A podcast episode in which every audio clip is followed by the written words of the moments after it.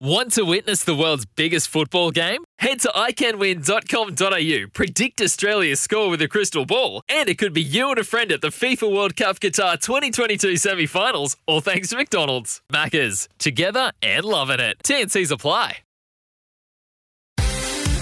You're listening to Wednesdays with Wombat on SEN Track with Toby McKinnon.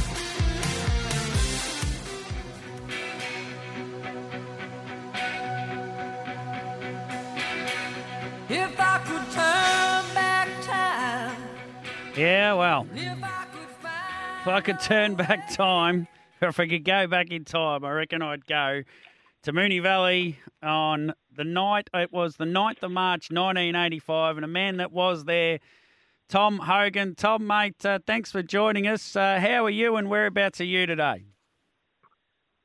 I'm on the Gold on the sunny Gold Coast. Uh, uh, yeah, it's till um, Friday night, and then we're off to the trucks for the semi-finals for the um, uh, the not the Vic Bread, whatever it's called. I Breeders' Crown. Breeders' Crown.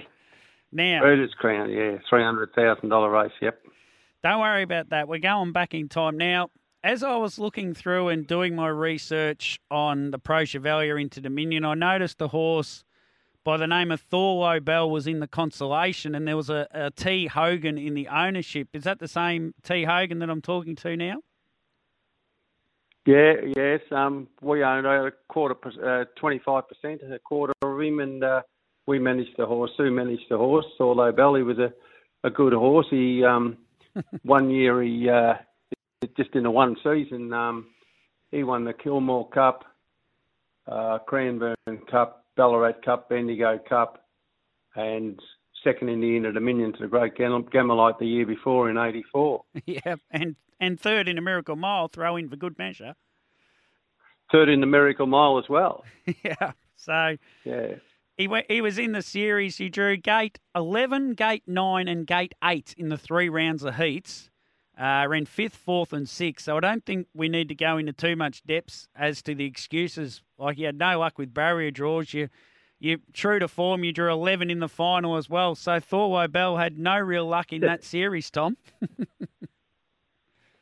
No, no, he didn't, and he had a, quite a few issues coming into it, and um, he was uh, a little bit behind in his fitness um, and didn't perform all that well. Well, that's that's arguable. Now, more about the night itself, mate. Were you working as a bookmaker, I assume, on the night? Yep, I was. Um, I had only got in there uh, about two weeks before um, the late. Uh, bo- both of them have passed away now. Frank Ryan and uh, Arthur White. Uh, they were board members at the time, and they came to me uh, on a Monday afternoon meeting at Moonee Valley and said, "Look, would you be interested in uh, working the Inter Dominion?" I said, "Yeah, yeah, of course." I said, "I'm not in yet though." He said, uh, "We've got to have a meeting um, this week." and we'll be um, trying to get you in. And they both got me in, thanks to them. Where I wasn't in there at the time as a permanent bookmaker. So where did you Just opposite the rails, I worked. Yeah, yeah, yep. Very good. Now tell us a bit about Preux Chevalier. He was a a dollar fifty favourite, I think, in the final. Was it? Was he that good? Was he? He was very, very good. He he he he's uh, he was a champion. Um, he he he came from a long way back early. Um, look, there was a bit of drama early doors. Um, there was a bit of rumour running around that he was crook and this and that, and Yeah. it was found out to have um, the the train a mild mild he had a mild colic attack, and um, the trainer feared that he might be uh, withdrawn on, on vet advice, and they had the vets down there for oh 40 minutes or an hour. Anyhow, he went out on the track and he warmed up. Um, never came back in. The race was supposed to jump at 10 past 10, Yeah. and they never got the race uh, started till about 10, 15, and he got past the fit, uh, uh, past fit to run, and uh, settled down last early Yep. and made a move about 1500 to go and found the front off uh, Village Kid, who surrendered the lead, and uh, he went on to win the race as a twos on favourite. When all that drama was happening, what what are you doing with his price? Are you just sitting there holding the price and just just waiting to see what happens? Like- Well, I can tell you there was a a couple of bookies that uh, would have been happy to see him withdrawn, even though uh, he was two-time favourite. Bill Hutchison was betting on the Inter Dominion for about three months, and it was taking out a fortune at, the- at the time. And um, he was betting pre-post, so no money would come back. And unfortunately, uh, Preux Chevalier ran and won, and Bill had a massive payout. But uh, all the bookies used to bet pre. Well, not all of them, but you'd get in those days there was no corporate bookies, and the best way to get a bet on was go to the tote, uh, come to the track, um, and the bookies were betting pre-post on it for up to three months. And uh, some of those bookmakers who did but work on the Inter Dominion pre-post was uh, Bill Hutchison, Rob Malloy, Ralph Woods, a bloke called John Solange, myself, and the late Philip Knott. Yeah. He had a massive result there one year, but it didn't. Uh, Breeny's fella failed to pick up Shaker Maker. Flashed home real late, was a bit unlucky, but Shaker Maker got the chocolates, and the difference was of the payout. I think Breeny's fella fella had to pay out two thousand if it won, and if it won, Shaker Maker was one hundred and three thousand. It was hundred thousand difference, which is a bit of money. Yeah, which is a lot of money. So, so you literally just you would have gone to Moonee Valley, say three months before the Inter Dominion, and Bill Hutchinson would have a stand up with the current race coming up, and then what he'd have another stand with all the prices of horses for the Inter, so you could get He'd on. have a board. He, Yeah. He'd have a whiteboard up there. Oh, yeah? A whiteboard with a. He'd have the whiteboard up there with the prices, and uh, there was a lot of interest because there, there's nowhere else you could get on. You'd you'd Yeah. you'd have to ring a bookie, you know, and it was illegal to take bets over the phone back then. Um, so they come to the track and put the money on. Unbelievable stuff. So the crowd on the night. there still? Yeah, yeah, I'm still here. We we have issues with the phone system here. I'll just oh, that should have sorted it out a bit better for you. Now, tell us about the crowd on the night. Like there was forty thousand plus there. It's hard to find an exact figure. Yeah, look, well, the gates the gates ended up being uh, uh, uh, well, I don't know about the gates, but the car parks everywhere. And if you've gone to the Cox Plate or anybody's been to the races before at Moonee Valley, it's a massive car park in there. You couldn't get another car in. Like it's, you know, for miles all around, uh, everything was closed. You just couldn't get into the joint. Yeah, You had to park way down bloody Puckle Street somewhere, or or, or, or, or, or down near the restaurants. You just couldn't get in. It was a closed, virtually closed joint. Had over forty thousand people there. Uh, the, the the grandstands. Uh, you'd have to get on the Google and have a look to believe it. Cox Plate crowd, Cox Plate crowd. So anybody watched the Cox Plate last Saturday, uh, Saturday before, two weeks ago, exactly the same. Exactly the same. You could not fit another person in. Taking bets that night, four and five deep all night, non-stop. Just kept writing tickets after tickets. It was an incredible experience. And I listened to the call this morning. yeah. Bill Collins was just incredible how, how he called it. It was a salty's length. I just loved it. It's just unbelievable. Eh, He says it about the 400 metre mark. He says um, Village Kid's on his back. He's got a bit to give or something, but he'll never let him out. And he didn't, did he, till it was all over? Correct. Yeah.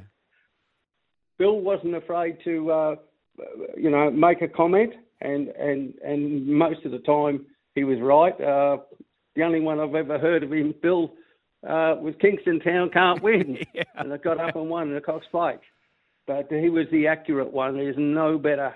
It, it was just a great caller. Just, just, just the tempo of way he called. Everything was just sensational. It, it's a never be forgotten night. That night, 1985. Yeah, I, I can tell, and oh, I just I just wish I could have been there. It would have only been four though, Tom. I don't reckon you would have let me get on at age four, would you? No, I don't think so. Ta- So on the night, you would have been just about head down and hardly hardly seen a thing. I can't imagine you would have got away from the stand all night. Like you would have been just flat out.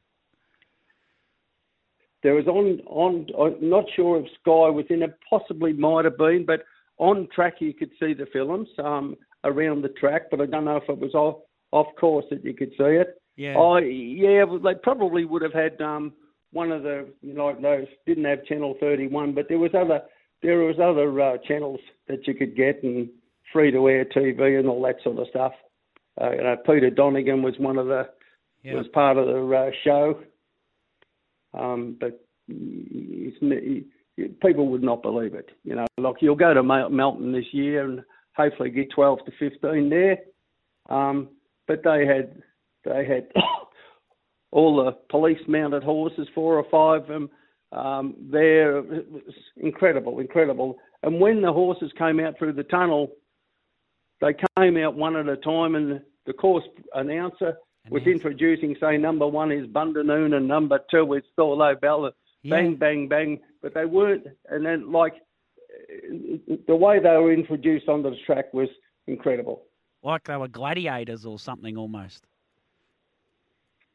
Yeah, Ta- yeah. The- um, and the- the, field, you know, the, the, the media coverage the around field it. was yeah. oh, unbelievable. Four broadcasters on the night. Yeah. um, doing part different. The late Brian Blackmore called a race. Uh, Brian Martin called a race. Scotch Notch trialled there, broke the world record 155.6 um, in a trial, a time trial. Um, Brian Markovic called. Peter Donegan was uh, on the ground doing all the interviews. It, it was, you know, the who's who of racing was there. Tom, I thank you for coming on, mate. Uh, unless you got, is there anything else you want to add to the night that, that stands out to you? No, not really. But it, it'll be a it'll be a night that'll never be forgotten. Um, I think from memory, I'm just looking at a, a few notes. Gammalite, that I think that was his last last win, uh, last, Last race. race, it was. He'd Yep. won the two previous Inter Dominions, 83, 83 84. Uh, he ran fourth in this one, and Leo O'Connor said, "It's time." Retired him. That was uh, that was his last run. Uh, he was a um, a champion, and look over the years. I'd like to mention this. Um, Blacks A Fake is is been the king. He, he's won four. Yeah. Um, I'm the Mighty Quinn three, our Vancelot three, Hondo Grattan two, Gammalite two, Bowtide two. Only good horses win, good trainers and good drivers. And it'll be a hell of a, a night on the final at Melton. Just get there. And don't forget, take on Tom. I hope they do take you on, Tom, and hopefully, mate, it's not you. You got a Breeny's fella type result and not a shake and make it type result for you. Okay, mate. Thanks for having us. Good on you, Tom. There is Tom Hogan, a very, very famous man of harness racing and a great character of the sport. And uh, love having Tom on. And you can just hear the passion still in it for him. And the sort of passion gets sparked from times like that night in 1985 where you can't, I just can't imagine 40 odd thousand at the trots. If you wouldn't get 40,000 in at Melton, I don't know what we would do. We would have to open up the centre of the track and you would only, you still would struggle to get 40,000 in there. I don't know where they'd all park. The logistics of it would be enormous. And we'll get into a bit more of that later on in the show. Grant Tillett will join us after 12 o'clock. And also Clinton Welsh will be in that second hour as well. He was there on the night too. Uh, I was, when I had Tom on, I realised he was probably that busy fielding that night that he probably didn't wander around the track. He wouldn't have got up to see Preux Chevalier at the stables. And I wonder if Clinton Welsh, as a 24 year old, went up and just stood to see him and see the drama that was unfolding when there was uh, rumours that the horse was sick and he wouldn't take his place in the night. So uh, must have been an amazing night and great stories there from Tom Hogan. We thank him for coming on. Let's get to the 11:30 news. We'll come back the other side, and we'll catch up with uh, Darren Carroll, uh, who was on Giddy Up this morning, and he's got a couple of tips for Ballarat tonight. So uh, it'll won't be me on the other side. It'll be Darren Carroll who caught up with Gareth Hall on Giddy Up this morning.